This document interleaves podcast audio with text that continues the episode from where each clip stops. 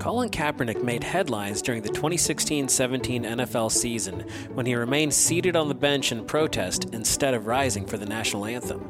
But soon after having a conversation with Nate Boyer, a U.S. Army veteran who'd had a stint in the NFL with Seattle Seahawks, Kaepernick began kneeling instead of sitting. So, what happened during that discussion? Through our conversation, you know, he asked me, "Is there another way you think I can uh, protest or demonstrate that won't offend uh, people you know, in the military and law enforcement. We chatted with Nate about that conversation, as well as his journey from actor to Army Green Beret to walk on deep snapper at the University of Texas to a free agent signee in the NFL. Nate sat down with us live from the Bush Institute's Warrior Open Golf Tournament at the AT&T Byron Nelson. I'm Andrew Kaufman, and this is The Strategist, presented by the George W. Bush Institute. What happens when you cross the 43rd president, late night sketch comedy, and compelling conversation? The Strategist, a podcast born from the word strategery, which was coined by SNL and embraced by the George W. Bush administration. We highlight the American spirit of leadership and compassion through thought provoking conversations. And we're reminded that the most effective leaders are the ones who laugh.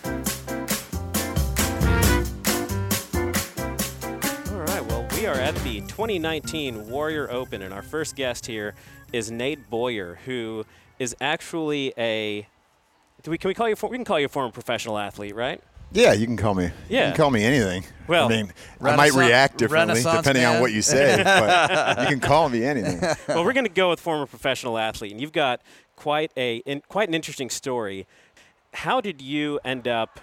So you spent some time in the military. I did. How did you end up in the military to begin with? Like, what what inspired you to go into the into the service? Well, you know, I was in my early 20s. Uh, 9/11 had happened a couple years before, which got me thinking about it. And uh, but it but it wasn't. I guess I, uh, maybe I didn't know what I would be doing exactly, and and I didn't know if the military was right for me. But I definitely knew I wanted to do something sort of outside of the states, somewhat, and kind of figure out what was going on in the See world. the world, right? Exactly. And the Peace Corps wasn't it? No, I, I traveled a bunch, uh, like backpacking, you know, just sleeping on trains, staying in hostels, doing that thing, and then uh, I ended up going to the Darfur in uh, in Sudan, well, on the border of Sudan and Chad, and did some relief work there for a couple of months, and it completely changed my life. I sort of gained my patriotism through that time, just because many of the people I worked with, I mean. They're, living in these refugee camps, mostly women and children. The, the men are either killed or off fighting uh, but they were just grateful to have people helping them out. Grateful for the, the essentials like, you know, clean water, food, shelter, clothing, um, medical care, any kind of education, all that stuff that I sort of took for granted, and I think we're very fortunate to have here in this country. Um, but also, they were so uh, enamored with an American. The fact that an American would leave leave that to come over there. I was the only one that I met on that trip, uh, or I was the only one they met on that trip, and uh, and anyway, it just it sort of solidified for me that I wanted to do something patriotic. Um, and at that time, we had just started going to Iraq as well. And so I decided the military was going to be the next step for me when I got back. Right. Well, and speaking of the military, we're joined also by Matt Amidon, our director of the Military Service Initiative, who's co-hosting today. Andrew, thanks so much. Nate, it's a pleasure to meet you and uh, uh, honored to be here. And, and I, I, appreciate your comments on Darfur. I think it's it was the what was the Janjaweed and the Darfur? Janjaweed, yeah. Janjaweed, yeah. Right. And I, I, I, read a little bit about your bio course, and, and I think uh, Andrew hits it so well. It's it's just an interesting pathway that brings you here today, uh, all starting with graduating from high school, I think, in 1999. But what I've observed along the way and just my reflections of your path is you seek not only opportunities for adventure, but you seek opportunities of consequence, which is really kind of a neat observation and opportunities of consequence that have impact from Darfur in and through special forces now with MVP. But I want to go back a little earlier if we could. Yeah. And I was fascinated. I hear you say you're living in LA. Yeah. And LA is known for an industry. It is and, known uh, for an industry. And 1999, you left high school to go be an actor. He's a good-looking guy. Yeah, well. Well, not in 99. Not, I left high school to go I thought be a firefighter. Right. Okay. Yeah. Well, so fishing boat. yeah. Firefighter. I ended up. I ended yeah. up. I went to firefighting school for a bit. Um, I wasn't quite ready to to. It's a big. A lot of uh, responsibility on your shoulders. Let's just put it that way. And I and I just was like a little overwhelmed. I think at the time. When you were a kid at that point. Yeah, yeah, and and but I was I thought it was you know an amazing job. It's like service oriented. Obviously, the adventure, the toughness. It's blue collar. Um, but I started working on a fishing boat uh, to make money, and, and I kind of got Can be good money too. yeah, it was good money. kid. I got roped into that. I did that for like a year, and I really liked it. We learned that in Forrest Gump. That Yeah. you can be, be great money. Yeah. I didn't make that much money. I was making hundreds of dollars. But you, so Uh, you did that in SoCal. Yeah, I did that Um, in San Diego, and then after about a year, um, I did. Yeah, I moved up to Los Angeles, and I was uh, I was really interested in the yeah, film industry, and I didn't really know what at that. I mean, being 19 without a college education, obviously being an actor was something that sort of made sense as a way in. But I didn't know how to pursue it. I didn't have a work ethic. I mean, I, I was in like a Greyhound commercial that I never saw. Well, that and that's it. that's I mean, the like, fascinating thing. So how, how does a 19 year old kid go up to L.A. and say, "I'm going to be an actor," and get there? The the most popular movie in that time frame was The Big Lebowski. did did, the, did the. Big Lebowski dude. inspire you to become an actor, or was it Uh, something you know else? what? Another movie that came out around that same time that had a big impact on me because of the, the message behind it. And it was like, it was sort of seen as this cult classic and whatever. But if you really dig into the message of this movie, it's all about breaking the rules. And that movie was called Fight Club. Oh And- yeah, Yeah. And so, and I love The Big Lebowski, don't get me wrong. But when I saw that movie, it was all about breaking the rules and it was all about, you know, figuring out what, what your true passion is in like a really twisted way. yeah. But that was what it was about. I mean, I, I'm always reminded of that scene with like the guy that wanted to be a veterinarian that was working at the 7-Eleven or dad's a whatever. vet too, isn't he? My dad is a veterinarian. Yeah. It, it connected with you then. Yeah, exactly. But like that, yeah, it just kind of made sense because I was a little bit, lo- I was definitely oh, more than a little bit lost, and it's not like I was found right after that, but uh, but yeah, that that had a big impact on me, and so I went up there to sort of pursue that. I mean, I lived in my car for like five months, uh, working odd jobs, saved up money, got got a place, um, but honestly, I I just didn't I didn't know how to to work yet. You know what I mean? I I had I had a lot to learn, and I still do. And then nothing teaches preparation though like the military. Exactly. I mean, then that's I I eventually got steered that way through through the Darfur. But honestly, without that period of time, those years, you know, in San Diego and L.A., uh, where I felt sort of lost, I wouldn't have found myself not only in the military, but I wouldn't have found myself in the special forces. I mean, that mission, uh, the motto "De oppresso liber" to free the oppressed, uh, what the Green Berets are all about, working by, with, and through indigenous forces. All these things that were interesting to me beyond uh, just the mission itself.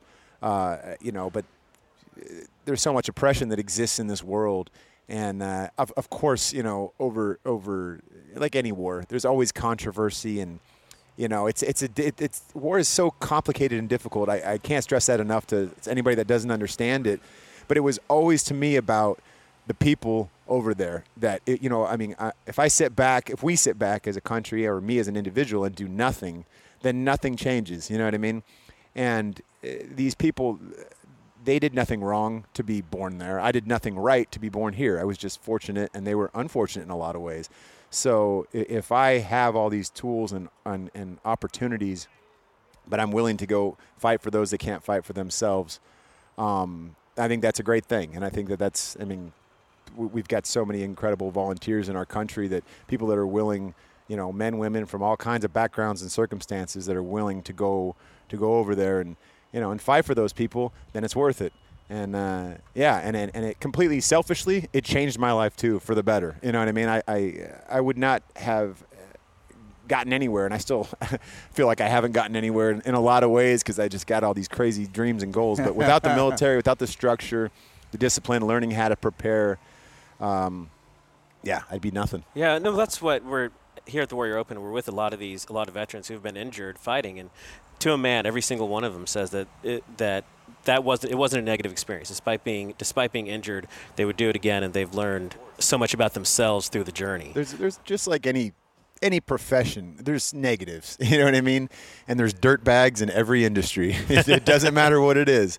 But but, but yes, I, I wouldn't I wouldn't trade it for the world. The experience I got from it, what I got to see, do, be a part of, the mission, the purpose, the brotherhood, all those things, unmatched by anything else in this world. I, I truly believe that. this universal thing called transition. Everybody transitions out, and some face some face challenges. And what's fascinating is your recent involvement with MVP, which is transition applies in a more profound way to folks who wore the cloth of the nation, but it also applies to professional athletes as well. Can Yeah. you talk a little bit about similarities and differences? Yeah. Because you're you're a twofold transitioner.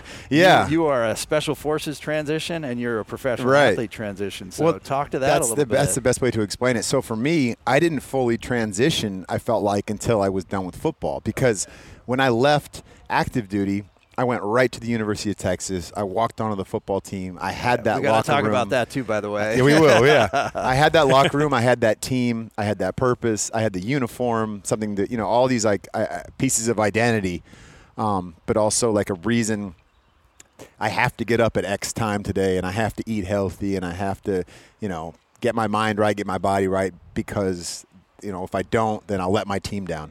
And it's the same kind of stuff in the military, and. Uh, and you're playing at an elite level. Granted, like I would never compare the stakes, you know, and anybody that that that thinks that's what we're talking about is just out of their mind. Like the stakes are definitely different. Um, you know, the, the the level of service in the military completely different. But um, what is the same is yeah that that that brotherhood, the locker room, the camaraderie, the uniform, the purpose, the mission, all that stuff, very similar. And when those things are gone, it's really really hard especially when you're in your 20s luckily lucky if you're in your 30s and you no longer have those things and you have to like you know figure it out on your own and find find a purpose find uh, something that'll make you feel as um, you know important as you did before. And uh, and that's a common that's a common challenge that that that people face in both both those industries. And you know in any athlete you talk to they're never going to want to compare that to to military service and, I, and I'm not comparing it to military service but but there are similarities. when you explain this to them, you know, and you talk to them about, especially ones that have gone through that transition out of their sport, they totally get it. You know what I mean? They're like, wow, I never thought I'd have this much in common with someone in the military. And I think that's the point too. Is like, I want to break down this these these divide where where civilians, you know, think I. I I'll never be able to, to understand these people, you know, and like I want to help them, I want to support them, I want to thank them for their service and show it, but I, I, I can't relate to them. And it's like, that's not true. You can relate to us. You know what I mean? We're, we're all human beings. And yeah, we did something. I, I mean, I'll brag on ourselves and say we did something very extraordinary. Absolutely. You know, uh, willing to do that. But uh, anybody's capable of that. And then when we get out of that, we're still human beings. We're still people. We still have, you know, issues, challenges, um, things we gotta we gotta push through. And uh, and we still have a piece of that cloth, as you called it, uh, that'll will carry on forever. You know what I mean? And that should be a positive thing. That should be a good thing. We should be able to use that to uh, you know ignite us moving forward and and elevate us. Uh, even if you've suffered, I've been very fortunate. You know, even if you have suffered, you know, great wounds physically and, and mentally and emotionally, you know, you, you, that's a good thing too in a lot of ways because it's a it's it's a constant reminder of what you did and what you were willing to sacrifice for everybody else, and uh, and what you're willing to to give, you know, to to, to be great. And uh, and that's that's who you are moving forward forever, you know. And that's what MVP is all about. It's just reminding reminding us, giving us that team, giving us that locker room again, bringing these athletes and veterans together, and helping each other, you know, push one another forward. That's all everybody wants. Yeah. How did you, we have to ask this? How did you go from the military to everyone's mili- everybody's transition out of the military is a little different. Yours is pretty unique in that you went from military to deep snapper uh, Right. at, at the University of Texas, as you're wearing all orange today. Yeah, to, I'm wearing all remind my. UT stuff. In case you were wondering, I'm a Longhorn. Uh, you know, so growing up, I, I, I never played football, and it was a huge regret of mine. Any sports my growing up? sport. Any- oh yeah, I played baseball, Okay, so you- basketball. you- I golfed a Yeah, little bit. okay, okay. Um, we lived in Colorado for a minute, so I ski raced out there. My dad was on ski patrol. Um, but anyway, yeah, so, so I, I played all these other sports, but football was always my favorite, and I just regretted not playing. And I just remember being uh, being in Iraq. I was 28 years old. Uh, I had about a year left of my enlistment, and I had to make a decision whether I was going to stay in uh, or or if I was going to do something else next. And uh, you know, I didn't want to give up service completely, but I knew if I didn't go back to college now and try and play football, which was this weird, like my personal American dream. you got to Uh, follow. You gotta follow your heart. You got to follow. it. Then I would never do it. I mean, uh, once I got too far into my 30s, it would just be tough, and I could already feel my body getting ready to fall apart. So Boy, it happens fast, doesn't it? yeah, it does. It's crazy. So so I did. I you know I started. I was training. I was in Iraq. I was watching YouTube videos and googling workouts and like getting ready for it. And I went over uh, when I went back um, to Colorado Springs, and I was in 10th group at the time. Uh, at, out of Fort Carson, I, I trained uh, at out of the Olympics training center there, and I met some strength coaches, and I just like put all my energy into football. Um, so we're going to let Matt Amidon run off here. He's got to run to uh, hang out with the president real quick. But I think we've got a couple more Well, topics. hey, listen, I, I really appreciate your time, and, and I did want to say through MVP and, and other opportunities, you are addressing some of um, the bigger issues and opportunities we can face as a nation. That being the civ mill divide, which is emblematic of broader misunderstandings, and I, appreciate the way that that you address it with the grace that's so necessary here. It's a wonderful thing that you're doing. So thanks so much for your time.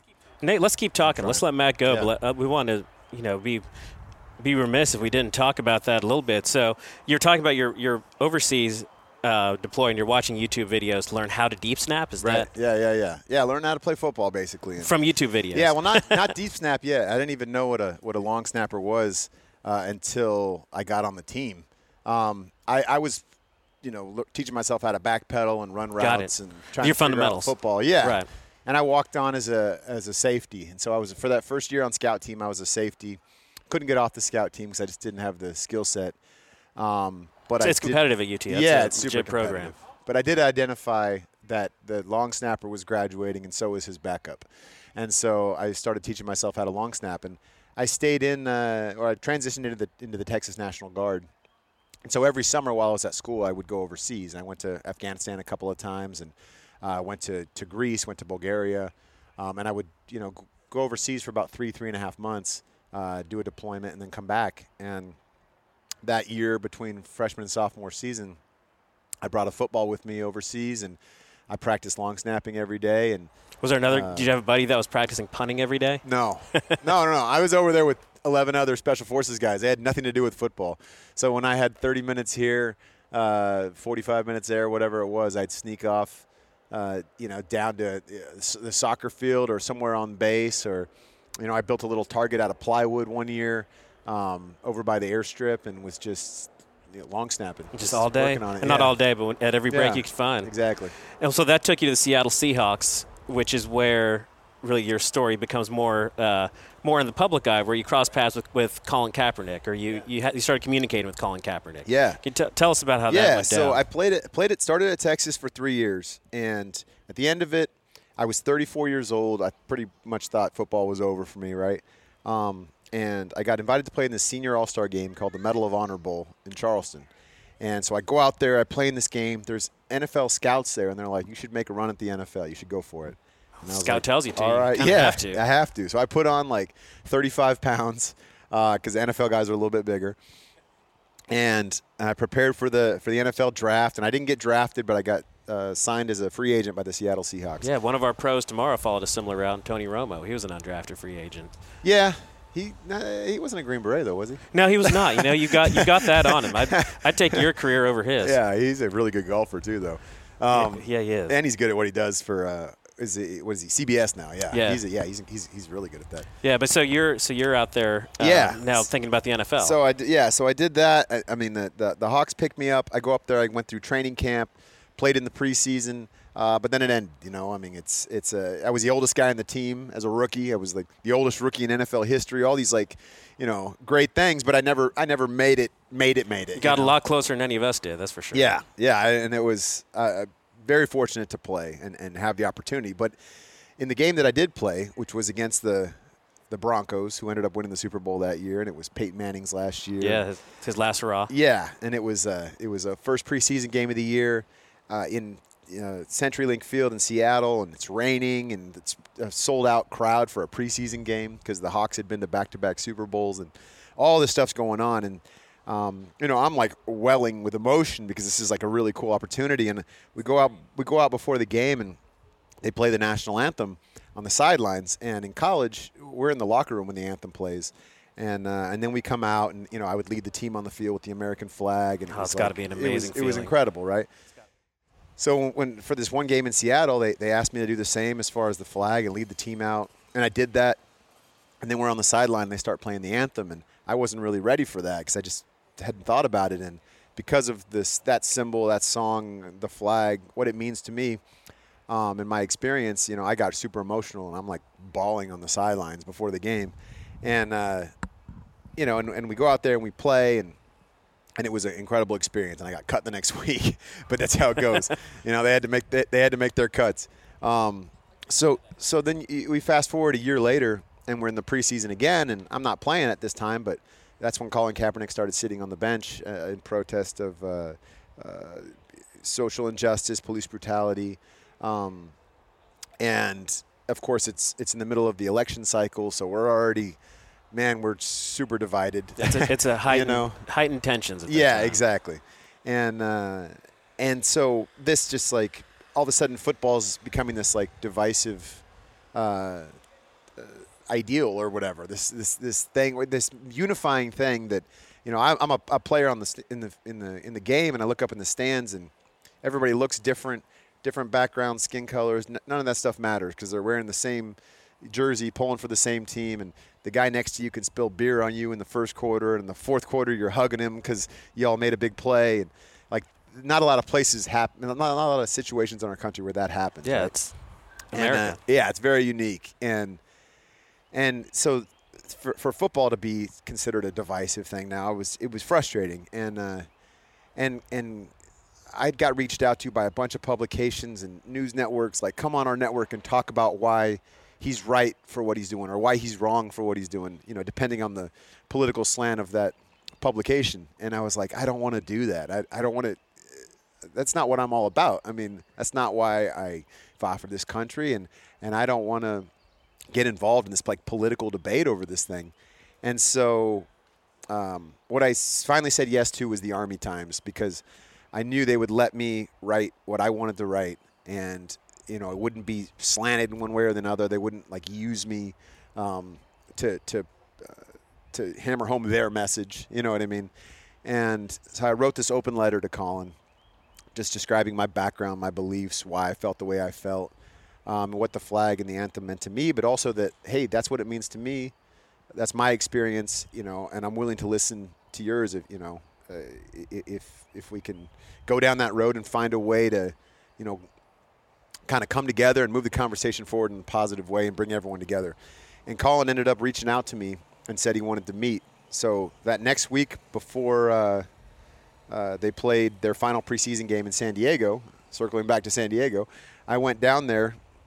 Um, the 49ers are playing the Chargers. It's Military Appreciation Day. There's a flyover, and the Navy SEALs are jumping into the stadium. And, uh, you know, it's a week before 9 11. All this stuff's going on and Colin saying I'm I'm not gonna you know I'm gonna sit on the bench again during the anthem, and we met in the in the team hotel in the lobby for like two hours uh, before the game and just talked about our backgrounds, our experiences of life. Funny what um, you can accomplish when you everything when you talk just to talk, each other. Yeah, you just yeah, no cameras around and like just two two dudes hashing stuff out right, that have led very you know, different lives. Very different lives, but we got a lot in common too. I mean, football. Um, he's from California. Uh, I grew up a huge Niner fan. He is a Niner. I mean, there was a lot of stuff, you know, that that, that wasn't that different. And uh, but yes, you're right. We have a lot of, of things that we, we, we thought and felt and believed that were very different. And uh, through our conversation, you know, he asked me, "Is there another way you think I can uh, protest or demonstrate that won't offend uh, people, you know, in the military and law enforcement?" And I was like, "Colin, no matter what you do, if you're protesting." Uh, during the anthem or the you know well during the anthem period uh, people are going to take offense. Like you're not going to please everybody. That's just the way that goes. And uh, and I said I mean I want you to stand more than anything um, you know but I want anybody I want everybody to stand because they feel at least similarly similarly about their country the, the way that I feel and understanding uh, how fortunate that we are. And he said he, he, he didn't want to do that. You know he said I'm not going to stand until uh, things change. Um, I asked what those changes looked like, measurable goals, and it was it's hard to define, you know. Um, but then he asked, you know, is there is there any anything else I could do? Because I, like I said, I'm not going to stand, but um, but I'm willing to listen and maybe do something else. And I said, well, I think you should be alongside your teammates first of all, and and then I said, you know, I think the only other option you maybe have is to kneel. Um, it's not standing, but it's I think it's more respectful than sort of sitting away from your team and kind of making it look like it's about you or that you're, you, you know you're sitting it out, you're not engaged. Um, people take a knee to pray, um, to propose. When a player's hurt on the field, everyone takes a knee. It's almost like a flag at half, half mast or something like that. And uh, I said, if, if you're willing to do that, I think that that's a, a step forward anyway. And he said he, he was willing to do that, and he asked me to to stand with him. Um, you know, if he would do that that night, and so I did. I stood next to him on the sideline while he knelt, and fans booed during the uh, during the anthem. Not all fans, very few fans, um, but at the same time, you know, it was. Uh, I think it was a powerful moment. It was at least something for us to look at as as far as two people that are at least willing to engage in conversation and listen to each other at that time. And um, I think we need more of that in our country. Just, you know, just just uh, a little bit of humility and and putting differences aside and just yeah, like you said, having conversations. Well, Nate, thank you so much for doing this. I think we're we've got the opening ceremony is about to start. We don't want you, we don't want you to miss it, but I mean, that, thanks so much for being here of to course. support the vets. Thanks for all the work you're doing with the vets, and you know, thanks for for being such a great voice and and teaching that lesson. We just need to learn to live, learn to listen to each other and understand where, where everyone's coming from, and Be American. and be American. If you enjoyed today's episode and would like to help us spread the word about the Strategist, please give us a five star review and tell your friends to subscribe. We're available on Apple Podcasts, Spotify, and all the major listening apps. If you're tuning in on a smartphone, tap or swipe over the cover art. You'll find episode notes with helpful information and details you may have missed. The Strategist was produced by Ioana Pappas at the George W. Bush Institute in Dallas, Texas. Thank you for listening.